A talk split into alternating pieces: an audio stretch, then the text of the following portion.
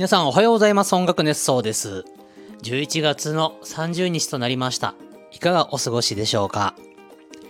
木曜日はハートカンパニー斉藤の一人喋り会となっております。どうぞよろしくお願いいたします。音楽熱奏はハートカンパニーの制作でお届けしています。ハートカンパニーは音楽のプロデュース会社です。さて、えー木曜日というよりも11月30日、11月の最後の月と愛になりました。以前水曜日の放送で鳥越くんがこう言ってましたね。えー11月は西向く侍の侍にあたる月で31日ではなく30日の日ということですね。僕もこの西向く侍覚えてます。これで今月は31日まであるのか30日まであるのかを判断しています。西向く侍。侍は武士の死ですね。これが侍を意味していますということで、漢字で書くと死という言葉は、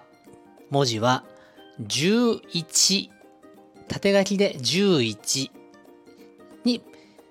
分析できるということですよね。はい。ということで、30日が11月の最後の日、この配信がされているのが11月最終日ということになります。明日からは12月。いろいろ年の瀬が迫ってきております。つまり師走ということですね。12月。もう1年あっという間だ。というのがほとんどの意見なんじゃないでしょうか。やっと12月かよっていう人よりも、え、もう12月なんだっていう人の方が多い。そんな年末かと思っております。季節も随分寒くなってまいりました。とは言ってもですね、11月下旬になっても時々あったかい日がまだあったりしますね。基本的には寒いんですけど、なんか不意に今日あったけえなーっていう日がまだありますよね。まあ、これが今年独特のものなのか、もう恒常的にこうなのか、まあ、それは後になってみないとわかりませんけれどもね。まあ、今年は暖冬なんて言うてますから、あったかい方なんでしょう。ということで木曜日はですね、3つのコーナーに分かれております。1つはハワイ初心者講座編。ハワイに初めて行く人に向けたこういう準備をするといいよとか、こういうものを持ってくといいよみたいな非常に細かい話、準備の話とか、現地で遊ぶ話とか、そういうことを話すコーナーです。これは僕がハワイ旅行が大好きだからというところから来てまして、一人喋りをすることになってからですね、何かテーマを設けておかないと、良いお話ができないんじゃないかと思いまして、大好きなことならばたくさん喋れるのかなと思いまして、その最初のコーナーにハワイ初心者講座編と称しまして、ハワイ旅行に行くためのあれこれを話すことにしました。まあこれハワイ初心者講座編と言ってますけれども、海外旅行に初めて行く人にも十分応用できるお話かと思っています。そして、えーコーナーその2は私の近況ということで話しております。でコーナーさんは届いているコメント、お便りに関してお返事を差し上げるコーナーとなっております。ということで、まずは最初のハワイ初心者講座編を行ってみたいと思います。はい、ハワイ初心者講座編です。改めておはようございます。ハワイ初心者講座編、もう何回かやってきておりまして、割と準備進んでるようなところまで来てるんじゃないかと思います。国内でまず準備することは何かということを今ずっと喋っておりますね。エスタの登録、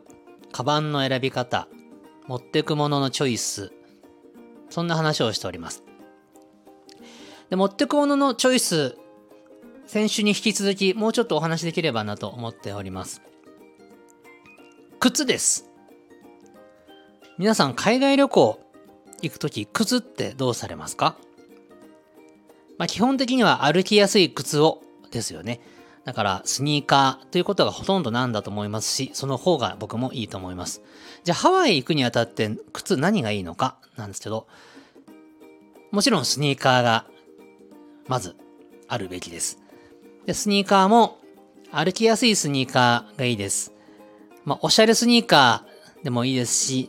まあデザインは何でもいいんですけども、長時間歩いても履いても疲れないものをおすすめします。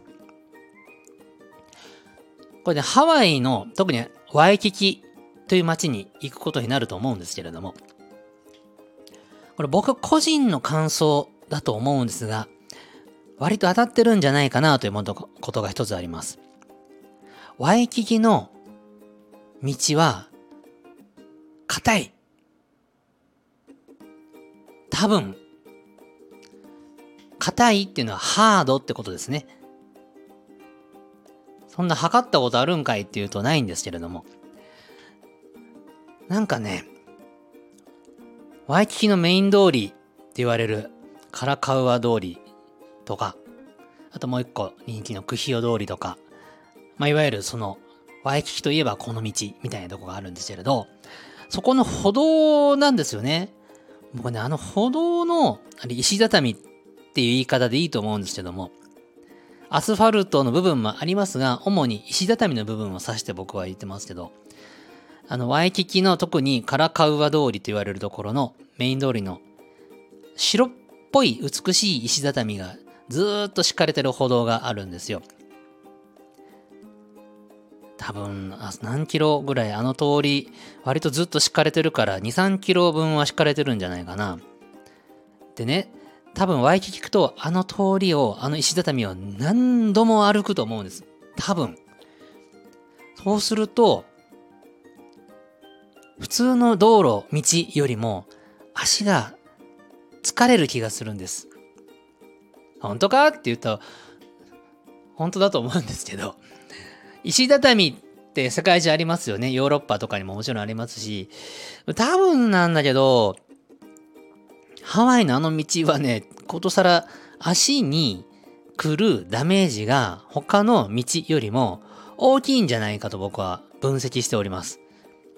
実際に何度も何度も言っていつもそう思うんです。ですので、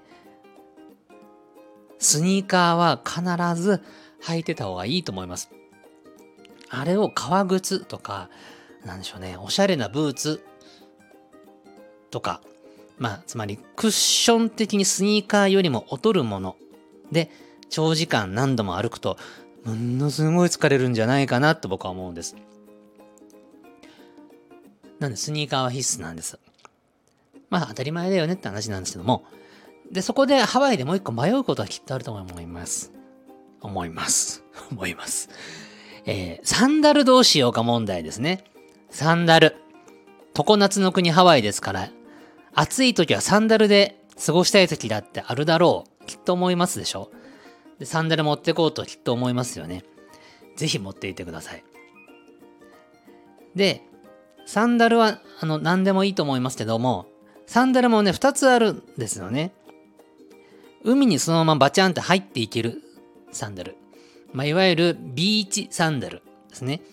水に全部使っても全く問題ないサンダル。まあ、全部ゴムでできていることがほとんどでしょ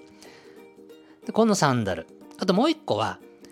水に入ったらダメ。濡れたらアウト。だけどもサンダル。っていうのがあると思います。で、僕としてはですね、えー、サンダルは2つ持っていきます。完全に水に入って大丈夫なビーチサンダルと、水に入っちゃダメだけど、すごく履きやすくて、えー、気持ちのいい、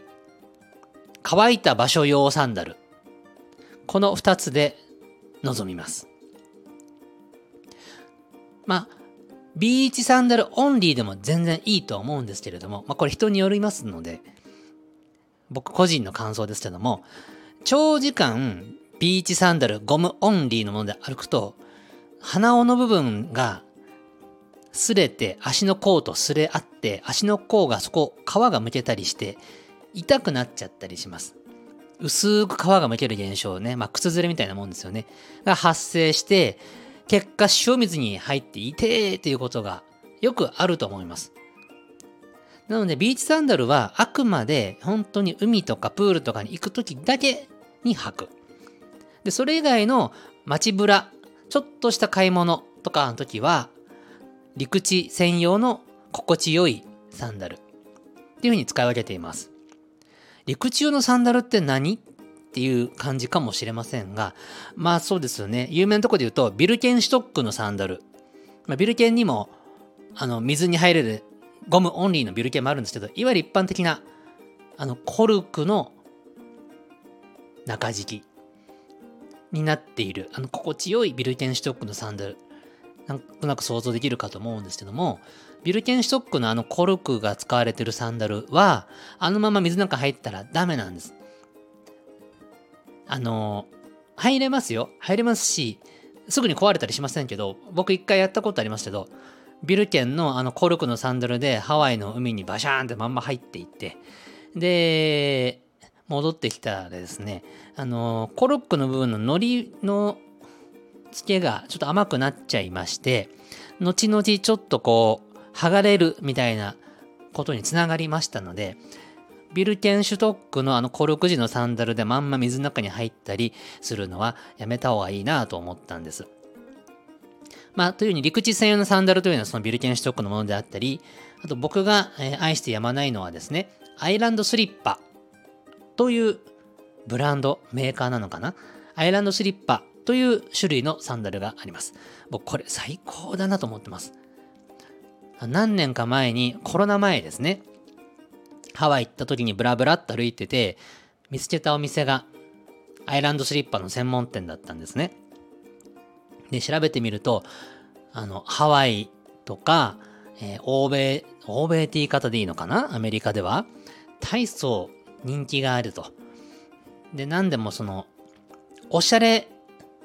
の達人にとっては必須アイテムぐらいのことを、まあ、誇張して書かれてるんですけれども、そこまで言うなら、みたいなことで言って履いてみたらですね、あらまあ、気持ちのいいこと。まあ、アイランドスリッパもいろんな種類があるんですけど、僕がおすすめなのは、スウェード生地のサンダルですね。まあこれ最高にですね、心地いいんです。他のサンダルとは全然隠してます。一線を隠してます。あの、形状はビーチサンダルそのものなんですけども、作りが全然ビーチじゃないんです。鼻を、足の裏が接する中敷きの部分。これが表面がスウェードで包まれてまして、で、えー、クッションの部分ですね。は、ちょっと分厚くなってて、ソフトなんです。程よくソフトなんですね。で、足の土踏まずのあたりが少しもわっと盛り上がってくれているんです。なんで足の裏の形にピタッと合うようになってる。で大変心地よい。クッションも効いてて、普通のビーチサンダルと比べると疲れない。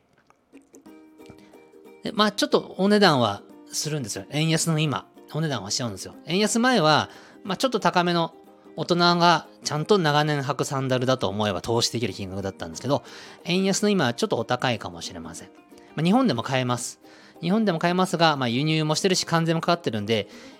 日本で買うとね、円安の今多分ね、2万円ぐらいしちゃうと思います。サンダル2万かよって感じがすると思うんですよ。ビルケンシュトックでもそんなにしないと思いますけども。まあでも僕は、あの、それを愛してやまないので、昔買ったやつずっと履いております。で、コロナ禍でもね、何度か買い足しまして、日本でわざわざ。えー、と、なんやかんやで数足は持ってるんですけれども、もうそれで十分かな、一生分買ったかな、みたいな感じです。あの、末長く使えるんですよ。革で作られてるし。なので、使ってれば使っていくほど足に馴染みますし、えー、経年劣化も可愛いみたいな感じなんです。これがアイランドスリッパ。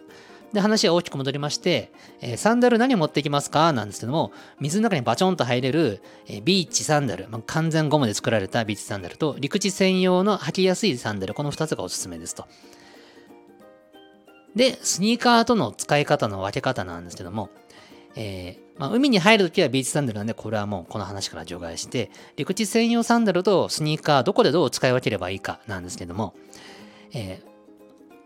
ー、5分10分歩くくらいだったら陸地専用ビーチサンダルがとてもいいです。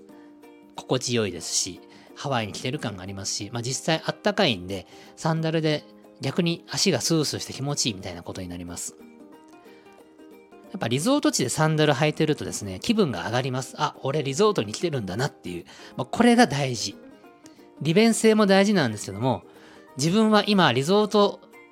の場所でリゾートを味わってるんだということを全身で感じることが大事なんです。だってせっかくの休みを割いて、せっかくのお金を使って、せっかくの時間を使って行っているんだから、全身でリゾートしてるぞ感を味わうべきなんです。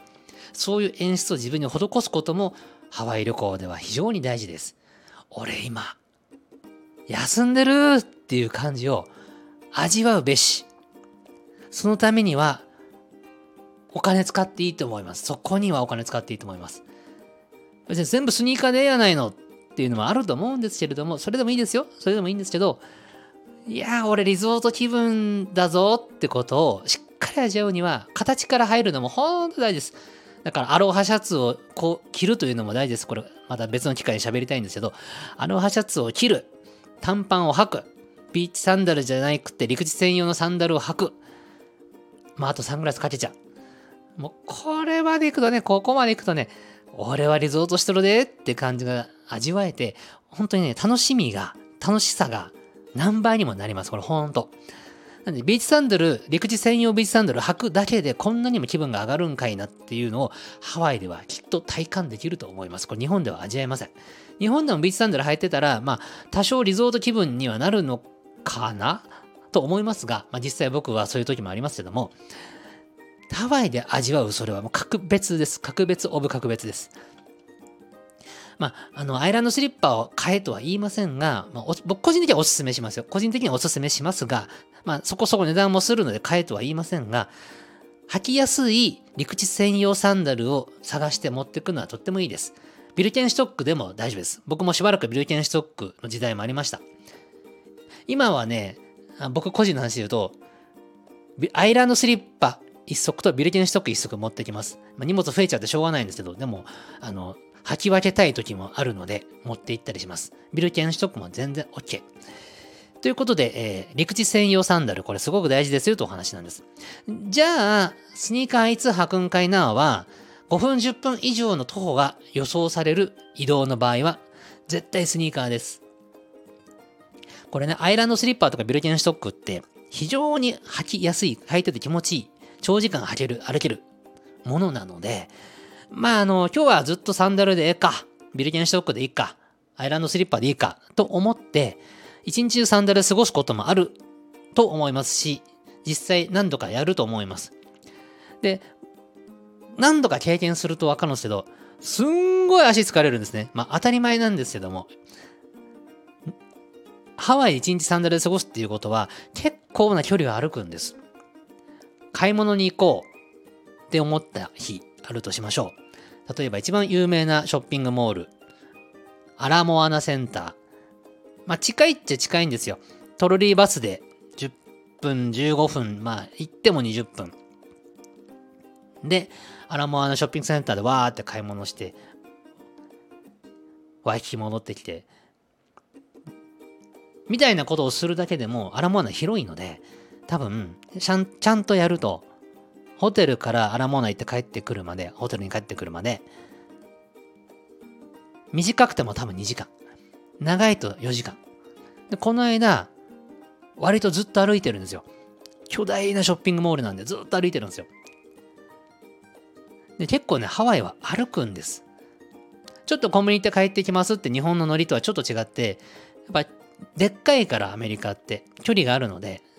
ポイントとポイントの間距離がありますから、ちょっと出かけてきますのちょっとが、日本のそのちょっとよりも長くなることが往々にしてありますので、そういう時はスニーカーを履きましょう。アロマのショッピングセンターをね、サンダルで回ると、ものすごい疲れます。どんなに素晴らしいアイランドスリッパ、どんなに素晴らしいビル券でも、ものすごい疲れますので、ショッピングに行くぞ買い物に行くぞレストランに行くぞあ、レストランはいいかな、まあ、買い物に行くぞの時は、スニーカーを履きましょう。ということで、ハワイに持っていく靴は、スニーカー、サンダルです。でサンダルもビーチサンダルと陸地専用サンダルと分けましょう。まあ、つまり、3足分ですね。もともと履いていくのがスニーカーだとしましょう。そうすると、スーツケースには、陸地専用サンダルと、ビーチサンダルと2つ入れることになると思います。僕の場合はこうしてますというのは前も話しましたが、日本から現地のホテルに着くまでは陸地専用サンダルで行きます。で、えスーツケースにはスニーカーとビーチサンダルの2つをスーツケースに入れときますと。で、現地でスニーカーに履き替えて買い物に行ったり遊びに行ったりするっていうことがあります。さあそしてスニーカーもうちょっと話しますよ。スニーカーはですね、履きやすいスニーカーだったらオールオッケーなんですけども、あの、そこそこ汚れてもいいやつっていう気持ちで持っていってください。スニーカーもピンキリだと思うんです。めちゃめちゃ綺麗にしてるスニーカーとか、泥んこにならないようなスニーカー、使い方をしてるスニーカーとかあると思います。で、ハワイに行って、少し泥がつくとか、うーん、少し汚れるとか、そういうことを想定しておいてください。多分、初めて行くときは、ダイヤモンドヘッドという山に登ることが多いと思うんです。登った方がいいと思いますし。で、ダイヤモンドヘッドは、途中まで舗装されてますけども、あるところからは、えー、舗装がなくなりまして、土の上、えー、石の上を歩いていきます。まあ、それによって土ぼこりとか、えー、雨上がりの場合なんかは、靴底が泥に汚れたりとかします。ということは、泥跳ねが多少あることはあり得ますので、えー、靴の表面も少し泥とか土とかがつくと思います。そうなってもいいという靴で行くべきだと思います。で、これ慣れてきて、ハワイ島に行って、火山の河口まで行くやつみたいなツアーに行ったりするとですね、割とハードな岩場とか歩くんです。そうすると赤い土がですね、ふんわり土ぼこり的に靴の表面を覆ったりすることがありまして、結構汚れちゃうことがあります。で、その赤い土みたいなのってね、なかなか取れないんです。なんかキュッと付着しちゃって。なんで僕昔、すっごいお気に入りの綺麗なスニーカー履いてハワイ行ったことがあるんですけど、その赤い土でかなり汚れまして、日本帰ってきて水洗いとかしましたけど、あの、元には戻らなかったみたいなこともありますので、あのー、一丁羅のスニーカーというよりかは、ま、なんすかな、最前線で日々戦っている盟友みたいなスニーカーを持っていくといいと思います。まあ多少汚れてもいいやつは持っていけってことですね。ダイヤモンドヘッド以外でも靴が汚れる場面って時々あります。えー、ハワイの大自然、公園とかを歩くときに、その芝生は芝生なんですけども、やっぱ芝生を靴で歩いてると当然ですけども、少し汚れますよね。まあこれは想像できますよね。そういうこともありますし、あの、プランテーションっていうか農園、ドールプランテーションみたいなとこ行くときに、やっぱり草とか土の部分を歩いたりすることがありますので、まあ、汚れる可能性は大いにあるよということなので、そういうスニーカーで行くと思います。行くと良いと思います。ということで、あの、靴、これすんごい大事です。旅の気分を上げもするし、下げもします。まずは、心地よく履けるかどうか。次に、自分の気分を上げてくれるかどうか。気分を上げてくれるのは陸地専用サンダル。すごく重要だと思います。ということで、えー、今回は履くもののお話でした。で、これ、ハワイ以外にきっと同じことは言えると思うんですけども、ハワイ以外の場合は、陸地専用サンダルね、いらない場面が多いと思います。基本はスニーカー一足でこと足りると思うので、サンダル、特にビーチサンダルなんてのは、海があるリゾート地限定のお話だと思いますけどもね。ということで、えー、サンダル、スニーカーのお話をさせていただきました。次のコーナーでは僕の近況をお話ししたいと思います。はい。ということで、えー、このコーナーは僕の近況をお話します。これ撮ってるのはですね、えっ、ー、と、11月の25日土曜日に撮っております。えー、ここ最近あったことといえば、まあ、ニューヨークの話、少しまだしましょうかね。ニューヨークから戻ってきて、この11月25日の時点で、えー、4日目ですね。21日の早朝に戻ってきて、25日今、4日目を過ごしています。時差ボケどうなのってとこなんですけども、えー、っと、やっと治ったかなって気がします。実は今これ撮ってるのは土曜日の夕方なんですけども、えー、今日も眠くてですね、えー、昼の1時半から3時半まで2時間、昼寝しました。まあ、昼寝というには随分長い時間ですけど、これはまだリザボリは治ってないことなのかなって自分で思ってますけれども、うん、どうじゃろう。そんなに辛くはないんですが、まだそうですね、なんとなく疲れてる感じはあったのかな。でも今日で多分終わる、終わると思います。はい、今日で終わると思います。で11月ね、えー、これ最後の土曜日なんですけども、25日。今日はね、撮ってるのがね。11月ね、ちょっとハードだったかもですね、私。働いたなと思っております。まあ、振り返ると、まあ、何がハードだったかっていうと、まあ、やっぱり、あの、京アニフェスとニューヨークが連続したことかなと思います。まあ、11月の11、12で開催された京アニフェス、その前まではほとんどずっとそのフェスの準備、いろいろしてたわけです。リハーサルだとかね、打ち合わせだとかね、いろいろですね。で、えー、11、12それをやった後、翌週の、えー、16日木曜日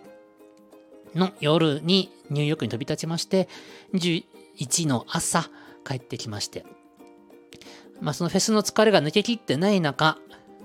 ニューヨークに行って帰ってきて時差ボケを体に叩き込んできたみたいな状況です。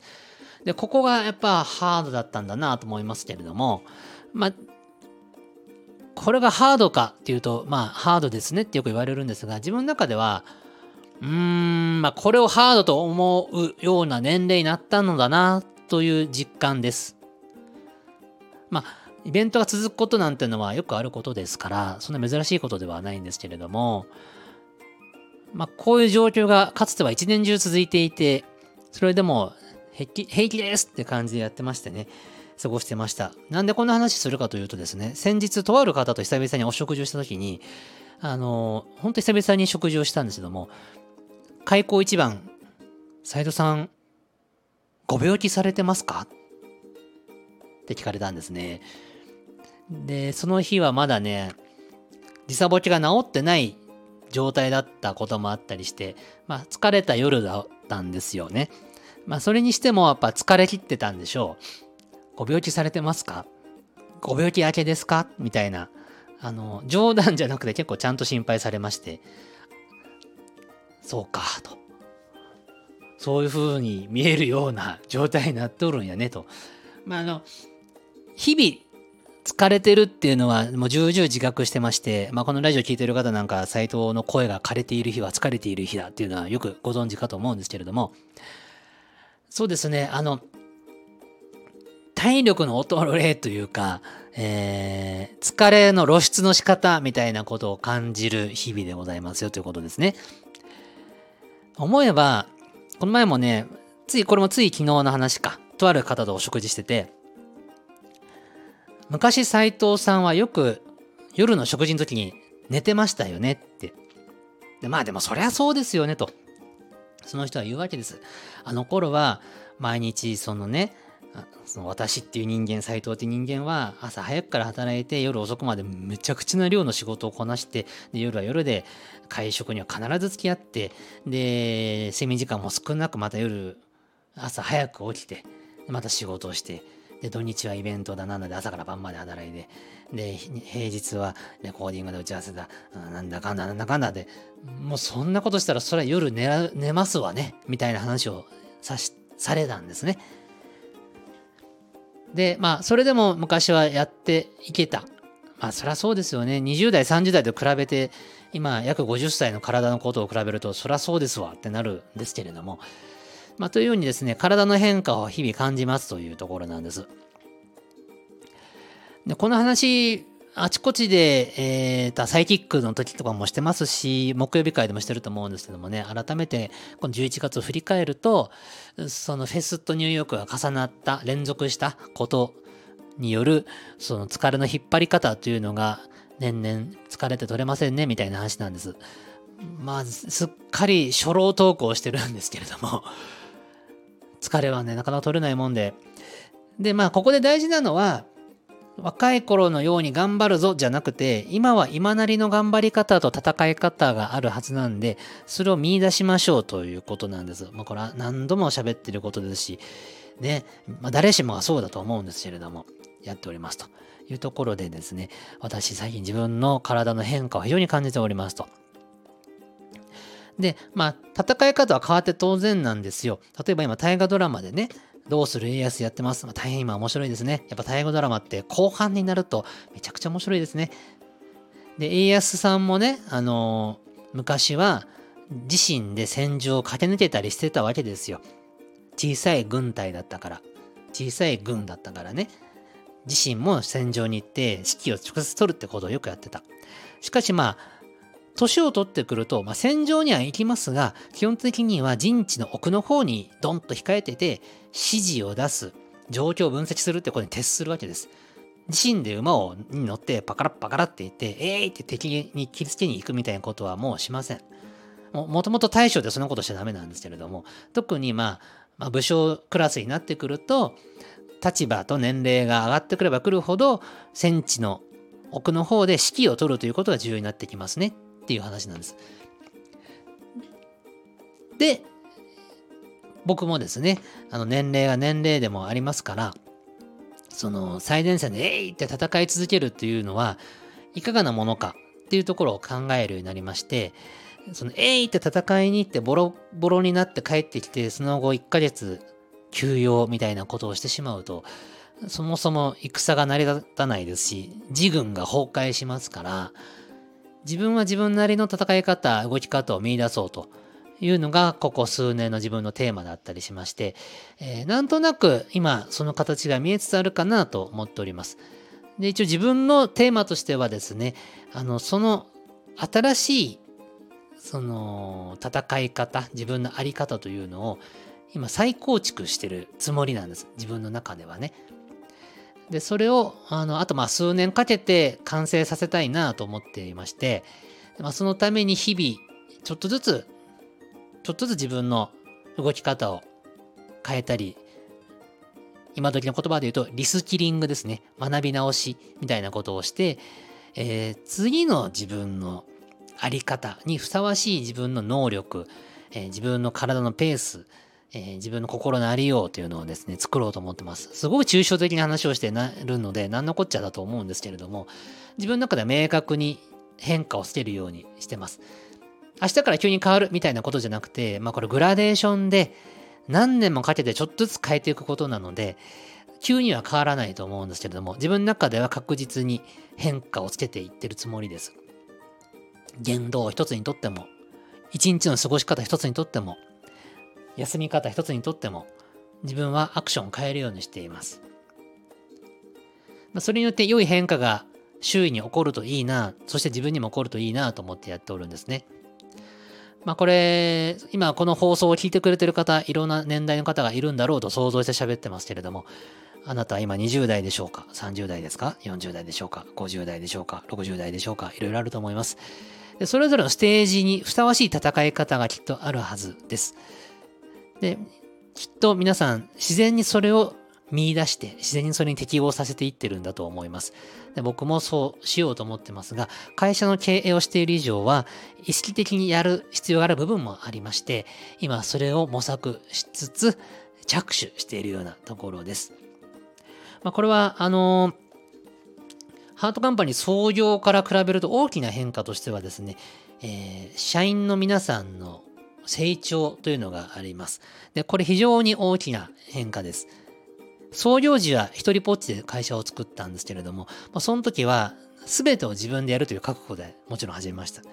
現場の仕事も営業も経理も総務も何もかも全てを一人で完結させるんだって気持ちでやってました。その後、何人かメンバーが増えてきて、まあ今この音楽熱奏をやってくれているような仲間たちもいますし、で、その彼らがですね、僕の予想を超える成長ぶりを見せてくれていまして、で、任せられる部分が増えてきたというのが自分の大きな変化です。創業当時の全部自分でやるんだってマインド、そのままでは、今の会社の形には合わない。みんなの力をしっかりこう合体させるっていうのが今の私たちにとっては大事なことと思うようになってまして、その合体させるっていうことに今意識を向けています。合体しろって言えば合体するかっていうとそうじゃないですよね。あの、仕事の積み重ねなんで、本当に一つの気持ち、一つの行動、何かがちょっとずつちょっとずつなんです。これもグラデーション。すべてはグラデーションやなと思ってまして、そのグラデーションをつけていこうっていうのが自分の役割なのかなと思ってます。合体して強くなる。でそのために自分はどうあるべきかっていうことを考えたりしています。よくね、あの現場で大活躍してた人が管理職に回ると悩むこととして第一に挙げられるのが自分でやった方が絶対に早いしクオリティも高い。けど部下にやらせないと部下が成長しない。きっと皆さんこういう経験をされたことがあると思いますし、おそらくこれからするであろうと思います。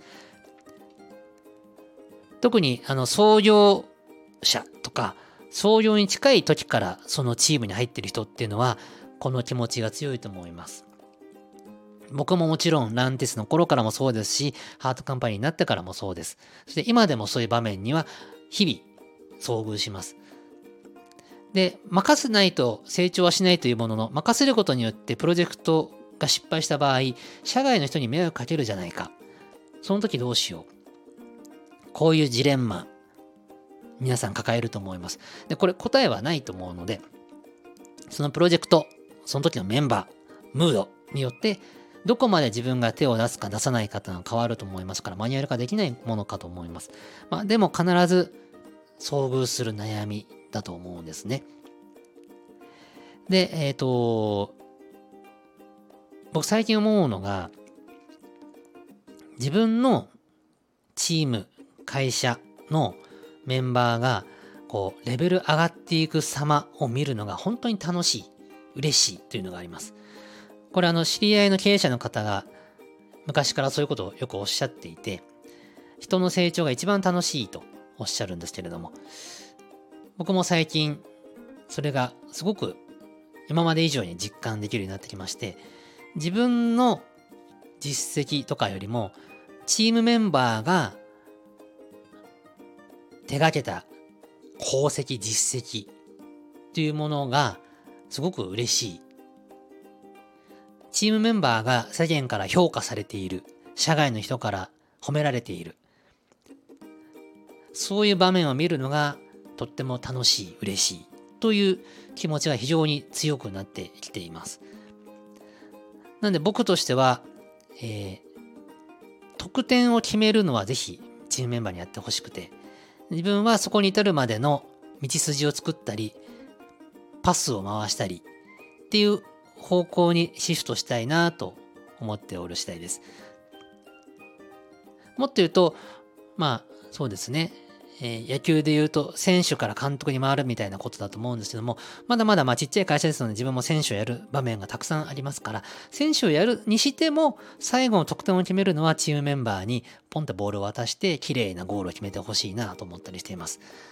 あの、坂本龍馬が僕大好きなんですけども、突然話変わりますけども、坂本龍馬の名言と言われているものの一つで僕大好きな言葉で今でもずっと心に留めてる、心にこう持ってる言葉があるんですけども、あの、仕事っていうのは、8割まで自分で頑張ると。0から始めて8割まで必死で頑張って、残りの2割は、つまり9、10、ゴール。その部分は誰かに渡しなさい。で、これが物事がうまくいくコツですっていうのが坂本龍馬の言葉にあるんですね。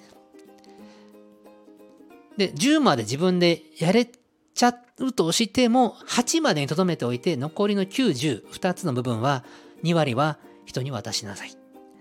で、2割の部分が一番美味しい部分なんですけども、それは自分でやらず、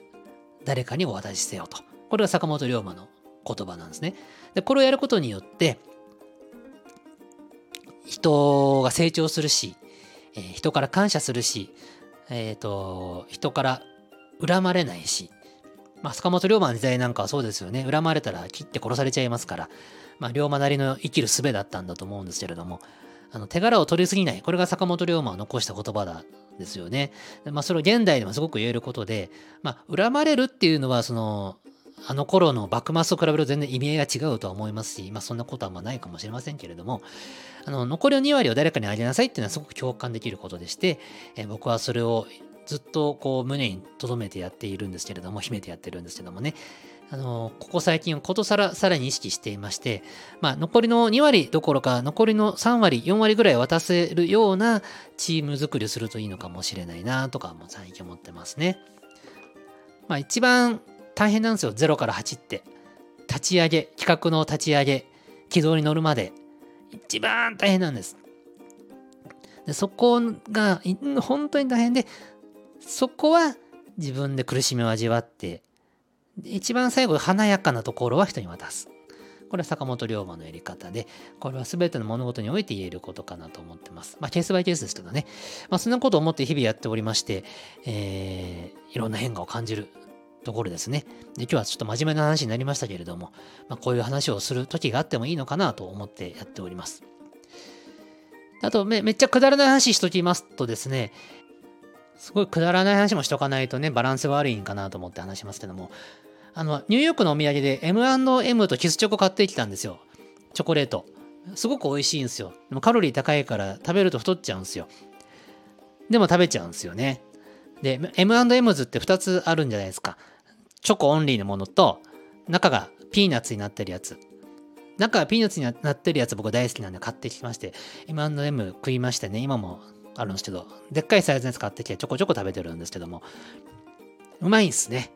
はい。で、えっ、ー、と、色がさ、M&M ってカラフルで、すごい健康に悪そうだよね。健康に悪そうだな、と思いながら食うチョコってめちゃくちゃうまいな、って思ってるよっていう、何の生産性もない話なんですけど、アメリカのお菓子ってやっぱ甘いなと思ってね。まあ、M&M は、思った通りの甘さだったんですけど、キスチョコね、買ってきたのこれ何かっていうと、ホワイトチョコで中に、オレオみたいなクッキーのブラウンクッキーっていうの？ダーククッキーっていうの？ココアクッキーか。の破片が混ざってるやつのキスチョコ買ってきたんですよ。ね、美味しそうでしょ？ホワイトチョコに。あの、ホワイトチョコの中に、オレオの破片が混ざってるキスチョコ。オレオじゃないと思うんだけど、オレオっぽいやつ。これね、美味しいんですけど、甘いね。すんごい甘いの。うわ、甘って思った。で、これをバクバク食ったらそれ太るわなと思いまして、えー、で、袋のサイズがでっかいんですよ。ちょこっと入ってなくて、たっぷり入ってるので、たっぷり食べれちゃうんですよ。で、ついついパクパクいっちゃうんですよ。これね、太っちゃうなと思って気をつけようと思いながらも、まあ、せっかく買ってきたしと思いながら、あの、食事の量を少し減らしてお菓子の量を増やすっていう、非常に健康に良くない生活をここ数日してまして、M&M 食いたいからお米の量を減らすみたいな、なんかやってますわ。そういうバランス取ってますわ。まあでも、M&M 食ってる時美味しいから幸せなんで、うん、幸せだからいいかって思ってます。こういう幸せの感じ方ってあるよねって思っております。いや、M&M ね、久々に食べた。本当に食べたな、久々に。思えば、ちょっと大げさかもしれんけど、10年とか15年ぶりくらいかも、M&M ちゃんと食べたの。今、日本で M&M って気軽に買えるんかね？どうだろう？僕が、僕の視野に入ってないだけなのかもしれんけど、コンビニとかに行って M&M 売ってる？売ってんのかな？どうなんでしょう？ちょっとわからないけど。売ってるのかもしれませんね。まあ、M&M ね、久々に食べたら美味しかったなという話ですね。えっ、ー、と、それとね、くだらない話シリーズ、すんしようかな。こんな話、何の生産性もない話なんですけど、多分、こういう話こそ聞きたかったみたいなあニッチな層もごくごくわずかいると思うんでしますけれどですね、えー、最近思うのはですね、雑誌、たまった雑誌って縛って捨てるのめんどくせって思いますよね。あの机の上に鎮座してるんですよ、雑誌が。あのー、僕、まあ、一月二月に一回まとめて捨てるんですけど、まとめるのめんどくせえと思ってますね。まあ、やっちゃえば5分で済む話なのに、めんどくせえと思いますね。あと、机の上が散らかってるの嫌ですね。例えばの、食べかけののど飴のパッケージとか、あと一番困るのが、うんと、捨てるにはちょっとあれだけど、取っておかないとあれだけど、もうあんま触らんしな、みたいな冊子とか、ね。あと、机の上に、平で置いとかないと忘れる書類、ありません？年末調整の書類とかありません？あの、本棚に縦か、縦にして入れると、すっきりするけど、記憶から消えちゃう、ありません？絶対忘れちゃいけない、提出を忘れちゃいけない書類っていうのは机の上に平で置いときませんか？締め切りが2、3週間後であるから、平で置いとく必要はないんだけど、もう立てかけた瞬間、本棚に一緒に入れた瞬間、自分の視界から消えた瞬間、記憶からも抹消されてしまって、結果提出を忘れるみたいな処理ありません？これって机が散らかる原因ですよね。でも、平で置いとかないといけない。さっさと片付けりゃいいんだけども、今まだね、フィニッシュできない書類ってあるじゃないですか。いろんな機関から書類が年末調査の種類とかそうじゃないですか。保険料とかさ、はがきが揃いきらないと書けないじゃないですか。それまでは立てかけとればええやんけって思うんだけど、忘れちゃうじゃないですか。これね、僕ね、プチストレスね。早く終わらせたいんだけど、終わらないから平で置いとくと。で、これ、割れ窓理論と一緒。割れ窓理論って知ってますか？あの、窓が割れている地区には犯罪が多くなりますみたいなやつなんですけども、あの、ちょっと散らかってる机っていうのはどんどん散らかってきますね。で、綺麗になってる机はなかなか散らかりませんね。これがね、やっぱ僕の今机の今証明されてて、その年末調査の処理が平で置いてあるんですけど、それに影響されてか、ちょっと後で片付けようみたいなものが今散乱してまして、非常に物で溢れてまして、ストレスです。早く片付けたい。じゃあ片付けりゃええやないかいと思うけど、でもちょっとめんどくさいみたいな。人間って難しいね。えー、そんなこと言ってます。どうですか？このくだらない話。こういう話もいいんじゃないですか？前半ちょっと真面目な話しすぎたんで、ちょっとあの心配になってましてね。あと、今日撮ってるの土曜日でですね、えっ、ー、と、いろいろそのあって、今僕家で一人っきりなんですよ、今日ほぼ一日ね。自由時間なんですけども、朝はいろんなこと思いますね。あの映画見ようとか、あの本読もうとか。結果、今自分は夕方の今、4時半を迎えてまして、やったことといえば、えー、とあるラジオの音声編集、仕事しとるやないかいって話なんだけど、とあるラジオの音声編集、これあとまだもうちょっと残ってるんでやらなきゃいけないんですけど、と、えー、っと、どうする家康、先週ニューヨーク行ってて見れなかったやつ、録画してたやつを見てた時間と、あとさっき昼寝2時間しちゃったんで、それでもう4時半ですよ。もう1日終わってるようなもんですよね。4時半って言うたら。夕暮れになると、あ、1日終わったなと思って振り返ると、ラジオの音声編集とどうする家康を見たのと昼寝したのと以上終わりみたいな。何の生産性も、生産性なくはないんだけどさ、なんか満たされてない的な？ああ、わかるかな？この感じ。わかりますよね、きっとね。なんか映画一本で見ればさ、やったぞみたいな気持ちになるんだけど、これ映画館に行って映画一本見て帰ってくるって行為をすると、すごく心が満たされるんですよ。移動して映画を見て帰ってきた。この消費行動、消費行動がそうさせるのかな？心が満たされるんですよ。ずっと家にいて、どうする家康を見て、これすごく楽しかった。楽しかったんだけど、外に行って映画館行って帰ってくる、その時間と比べると、あの、消費したコンテンツの量は大体一緒なんだけど、心満たされ方は全然外に出た方が高いんですよね。これ不思議ですね、人間ってね。例えば、外の映画館に行ってどうする家康1話分見て帰ってきたんだったら、もっと心は満たされてると思うんだけども、なんでしょう、この感じ。外に出て何かして帰ってくるっていうのは人の心を満たすのかしら。でも実際それで行ってみると、移動時間疲れたな、みたいな。家にいた方が効率的だったな、とか。ないものねだりしっぱなしですよね、人ってね。なんで僕の土日何もない時ってこうなりがちでございます。で、結果、あなんか生産性を求めて仕事しちゃうっていう。で、仕事して心が疲れちゃうっていう。難しいですな。はい。という、えー、近況でございました。次はお便りの紹介をしたいと思います。はい。お便りの紹介をします。前回の配信にコメントくれた皆さん、ありがとうございます。第889回ハワイに持っていくもの編その2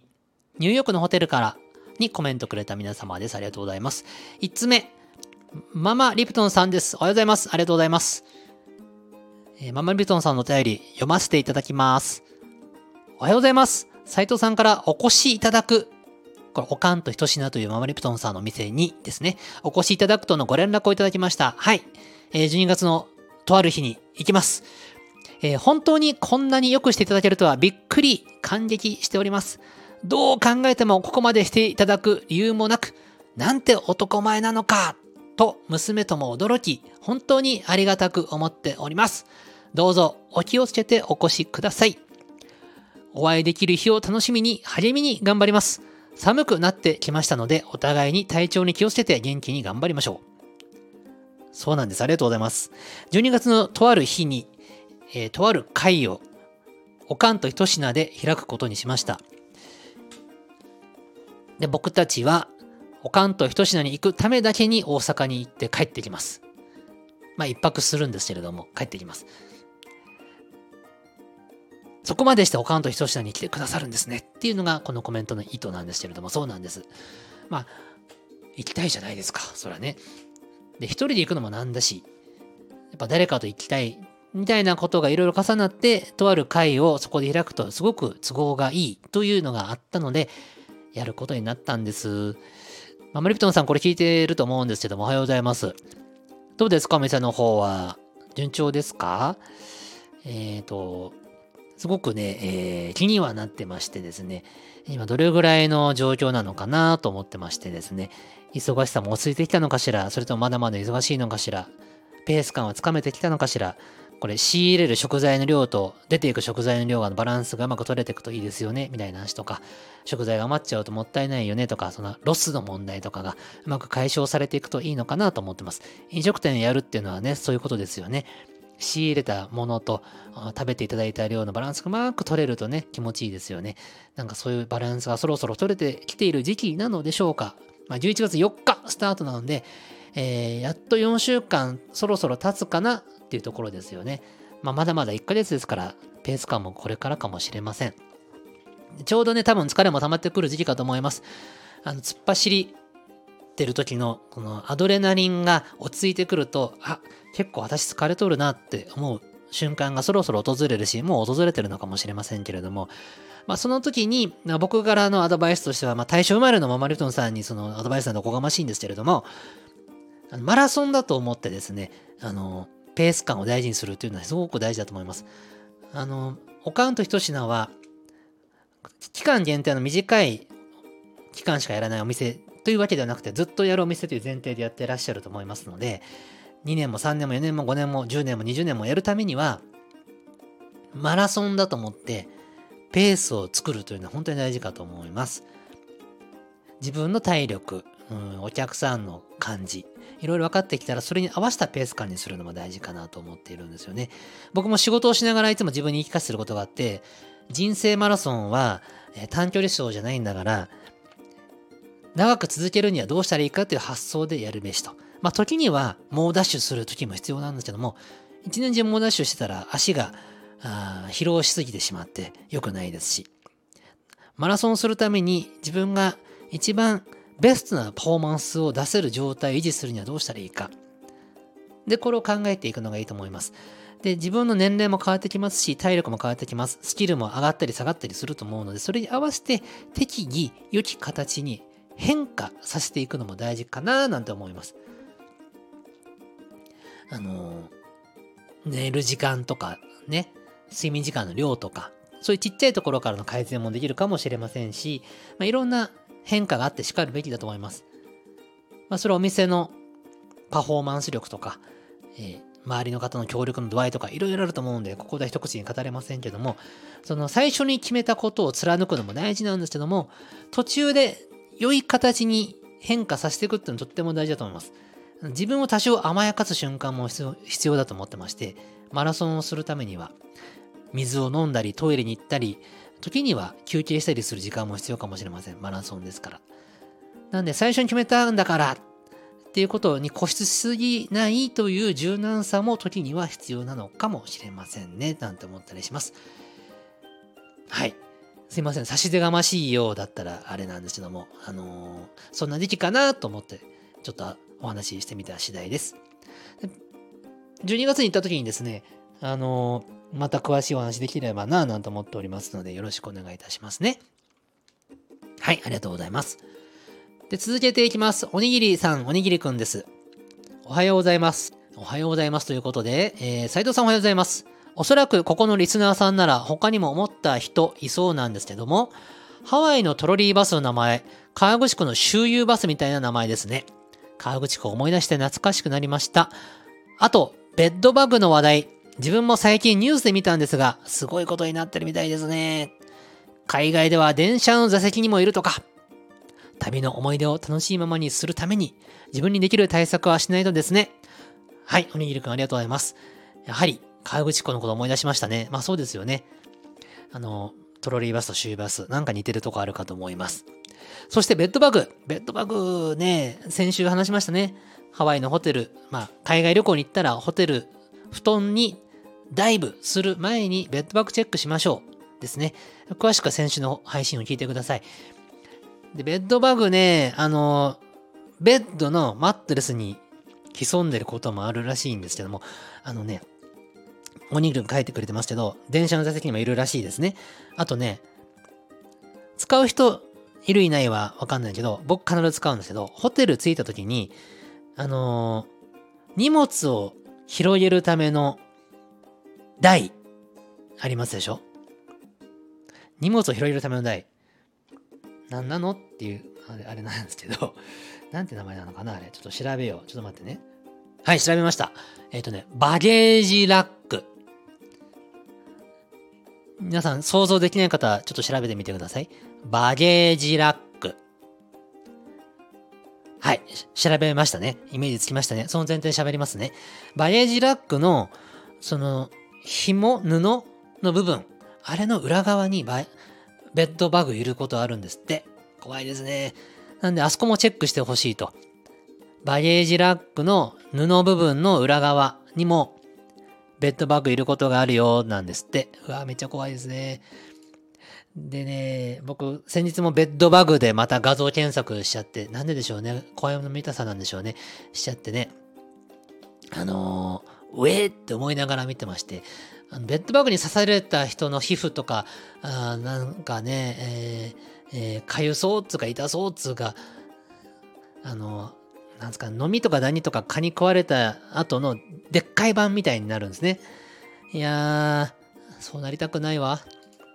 な皆さん、ベッドバッグチェック、必ずしましょう。チェックの仕方は先週の僕の配信聞いてください。長々と語っております。ということで、おにいりくんありがとうございます。次行きます。栗おじさんです。おはようございます。ありがとうございます。えー、JCB はハワイ強いんですね。やはり日本人が多いから、会社が力を入れているのがすごいですね。ヨーロッパはマスター、ビザが多いですよね。イギリスは JCB ほぼ使えなかったです。ハワイに行くときには、たくさん JCB 使っていきます。そうですね。カードね、そう、ハワイで JCB すごい強いんですよと。JCB のカード持ってれば、えー、トロリーのピンクライン乗り放題ですし、無料でね、えー、JCB のカードを出すと特典が受けられたり、割引になったりするホテルとかお店があったりします。ワンサカあります、本当に。JCB の海外における企業努力ってものすごいっていう話をしました。なんで、ハワイに行くときは JCB のカード1枚こしらえてぜひ持っていきましょうという話をしたんですね。トロリー乗るだけでも随分得します。JCB の年間手数料、確か安いやつで1000円とかだったと思うんですけど、全然使うのに毎月、毎年1000円嫌だなと思うかもしれませんけど、一回ハワイに行くだけで多分ね、ガンガン使う人は、そうだな。うん。今の円安を考えると、10年分ぐらいの JCB のカード手数料取り戻せちゃうぐらいを1回のハワイ旅行で得すると思いますので、ぜひ作って持っていくといいと思います。続きます。えー、ニューヨークの宿は騒がしそうですね。場所にもよりますが、繁華街近くはやはり結構音はありそうですね。トコジラミも気をつけます。レッドバグのことですね。お肌弱々民、民なので、死活問題なので本気で気をつけます。本当に気をつけましょう。ベッドバグ、本当に気をつけましょう。えー、音楽ネストのアイドルは無理なので、音楽ネストの美味しい栗としてみんなに栗をぶん投げていきます。はてな。はてなだね、確かにね。えー、ママリプトンさん、いずれお伺いしますが、どこは入れないでくださいね、笑い。あ、ここでコメント欄のお客様同士のコミュニケーションが始まりましてね、いいですね。えっとですね、えー、そうっす、ニューヨークの宿ね、そうなの、あの、幹線、幹線道路じゃねえな、なんか普通の、普通の人通りの多い、車通りの多い道路沿いのホテルだったんで、プッププッププップ言ってましたね。本当にプッププップ鳴らすんですよ、この人はね。プッププッププップって。で、本当に人間救急車もひっきりなしに、ひっきりなしに通ってて、ややはりいろいろあるんだな、ニューヨークって思うぐらいね、ピーポーピーポー言うてまして、夜中でもピーポーピーポー言ってましてね。それで目が覚めることもまああったぐらいでした。はい。で、えっとね、音楽ネストのアイドルは無理なのでっていうのはまあそうなんですよね。まあ、マリベトンさんがその座を強固にこう保持してますから、タイトルホルダーですから、ね、無理なので、で音楽ネストの美味しい栗として、みんなに栗をぶん投げていきます。全く意味わかなくていいですね。いいと思います。栗をぶん投げる。ちょっと犯罪ですね。栗硬いですし、イガグリのままだったら痛いですから、あの、犯罪だと思います。気をつけてください。で、えっ、ー、と、ママリプトンさん、いずれお伺いしますが、おかんと一品にね、お伺いしますが、毒は入れないでくださいね。はい。これ何かと言いますと、先週僕が言ったんです。クロリさんが音楽ネストの第二のアイドル目指したいという発言があったことを受けて、いやいやいやと、ママリプトンさんがいますから、そんなことを試みるんだったら、ママリプトンさんに毒もられますよと。おかんと一品に行った時に、料理にスッと毒を入れられて、スッてこう、やられちゃいまして、パタッと倒れてですね、それを多分おかんさんとあかりんさんが不正駅までズルズルっと引きずってて、不正駅の駅前にそっと置いとくっていうことが発生してですね、えー、えらいこっちゃになると思いますけども、っていう話をしたんです。まあ、どこを入れないでくださいねと書いてありますけど、まあ、それは、あの、もう僕はわかりません。クリおじさんとママリプトンの戦いですから、ママリプトンさんが、この野郎と思ってたら、どうなることやらでございますね。楽しみです。ぜひ、おかんとひとしなに行って、その顛末をこのコメント欄に書いてください。ということで、ママリプトンさん、あの、クリおじさん、多分近日中に行くと思いますんで、ぜひ、あの、いい感じの毒を用意しておいてくださいね。すぐ行っちゃうやつはなちょっと手間なんで、あの、クロリさんが、えっ、ー、と、宿泊先のホテルに着いた頃に、ちょうど効いてくるみたいな感じの度合いでうまくやってください。よろしくお願いします。で、黒井さんからは、えー、栗のプレゼントいただきました。190コイン分ですね。ありがとうございます。スパチャ的なやつですね。はい、続けていきます。えっ、ー、と、斎藤さん、あ、もう、あ、すいません。えっ、ー、と、すいません。えー、もっちださんからです。ありがとうございます。斎藤さん、自分も春ラジ激推ししてますよ。春龍さんをぜひ音楽熱奏に投げ銭資金をたくさん蓄えておるので、あとは首を長くして待ってますね。そうなんです。ちくわさんが春ラジ、春流をゲストにっていう運動を始めていますので、それもっち田さんも乗っかったんですね。えー、話は変わりまして、えー、旅行用の液体系を準備するとき、自分もジップロックとテープを活用してます。正規のジップロックは値段が高いので、100均のジップロックモード機をいっぱい使ってます。ああ、それで全然いいと思いますよ。液体が漏れてしまう時の悲しみを考えると安心感を求めてつい厳重に入れてしまいますね。そうです、そうです。トランクケースの中とかカバンの中で液体がベシャーってなったらもう気分台無しですからね。えー、前回のコメント返しで、えー、橋渡しの仕事に対して、見ている人は見ている、言葉に出せなくても感謝しているよという言葉に感動して、うるうるしてしまいました。あら、大丈夫ですか？持田さん、心が弱ってますか？うるうして、うるうるしてしまいましたか？橋渡しの仕事は表には見えないし、売り上げを出しているわけではないので、評価されづらく、なかなかしんどいものがあります。自分は中間管理職ではないのですが、今所属している会社は、中小企業で8年ぐらい在籍していることもあり、現場の人と経営者の間を取り持つことが多く、間に挟まれ悩むことがよくあるんですよ。なるほどね。えー、中間管理職ではないけれども、うんと、現場の人と経営者の間で挟まると。でもね、きっとね、それが大事なんだと思いますよ。どんな仕事されてるかはわかりませんけども。はい、えー、お互いが仲悪いわけではないのですが、お金の話になると価値観のズレがあって、当事者同士で話しづらいみたいです。正直、気を張りすぎて心がすり減ってしまう時もありますが、素敵な音楽を聴いてたくさん遊んで心を満たして乗り切っております。そうなんです。社会で生きていく上では、この間に挟まるという行為が本当に重要なんだけれども、挟まってる人はめちゃすり減るねっていうことがありますね。持田さんもそうですか。すり減ってますか挟まってますか挟まりもっちだですかわかんないけど。挟まりもっちだって今、面白いかなと思って口にしてみたけど、大して面白くなかったですね。すいません。えー、挟まっていきましょう。はい。で、あの、挟まるのはもうしょうがないんで必要だから挟まるしかないんだけど、書いてある通り、あのー、疲れた心を癒すという時間を自分に設けることも大事ですよね。僕もそうですよ。本当に。どうやって自分の心を回復させるかね。本当に大事ですよね。あのね、心を空っぽにする時間が重要だと思います。テレビを見る、映画を見る、遊びに行く。何でもいいので、仕事のこと一切考えない時間というのを本当に大事にしてください。そのメリハリが大事ですよ、ということでございます。えー、話はそれますが、栗おじさんに見せるブルーレイは、あ、これみのりんのブルーレイをね、初心者栗おじさんに見せるってやつですよね。えー、TCO メンバーが全員出てて、瀬戸りがほぼキック曲、キッ作った大好き曲で、初心者でも安心して楽しめる作品を持っていく予定なので、きっと大丈夫だと思います。そうね、なんだろう、それ。あれかなエビバディジャンプかなうん、違うかな何かなまあまあ、よろしくです。あの、初心者が楽しいやつね。そうそう、あとさ、持田さん、あの、持ってると思うんだけど、あれ、メッセージシリーズも俺いいと思うのよ。まあ、あれはあのー、音楽っていうよりも、みのりんの、その、アーティストライフを深掘るようなやつですけど、メッセージシリーズ多分持田さん持ってるよね。もう決めつけちゃってますけど、持ってるという前提で喋りますけど、メッセージのね、1、2をまず見るのがいいんじゃないかな。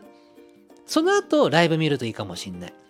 そうすると、そのやっぱライブってさ、人の人生の象徴みたいなもんだから、その背景でそのアーティストとか、周りのスタッフがどんな努力をしてるかを知った上でライブ見ると、すごく思い入れ、深く見れるんですよ。だからメッセージって作ったんですけども、メッセージのね、1、2、あの、4まであったっけ？あったか？あったよね。あの、全部見るのは大変だから、まず1。で、まあ時間があれば2も。ここね、多分ね、楽しく見れると思います。で、あ、こういう風に千原みのりさんって人音楽活動してたんだ。周りのスタッフはこうやってたんだ。バンドメンバーはそうだったんだ。みたいなことを知った上でライブを見ると、すごくですね、もう人事じゃなくて親近感近く見れると思いますので、ぜひメッセージを見せるということも計画してみてください。で、もちさんからモンブランをいただきました。420コイン。ありがとうございます。今後もどんどんください。さあ、えー、次、ちくわさんです。おはようございます。斉藤さん、時差ボケ体調は大丈夫でしょうか？うん、そうですね。さっきも語りましたけど、まあ、大体、治ってきたかなって感じです。春ラジ熱望は、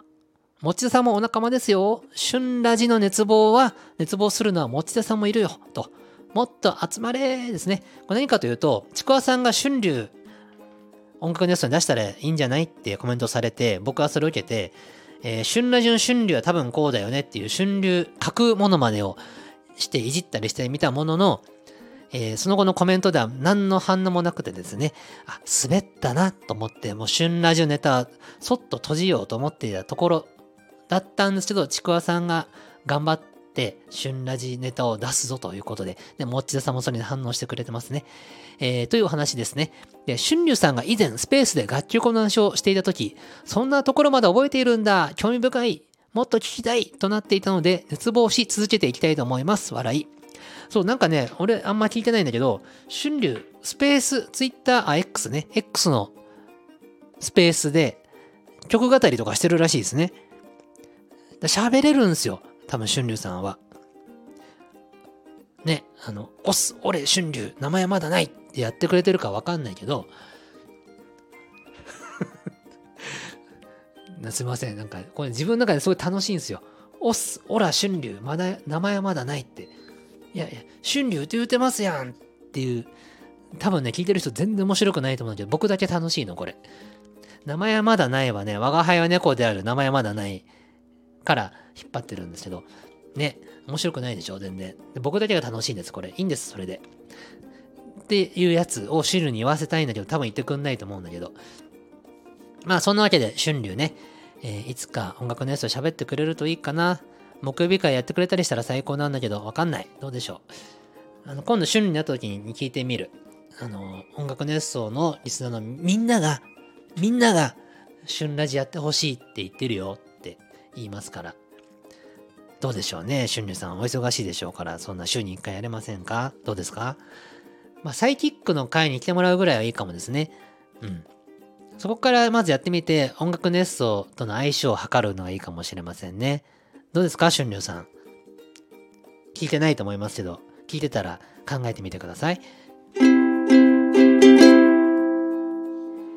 はい。ということで、コメントは以上となっております。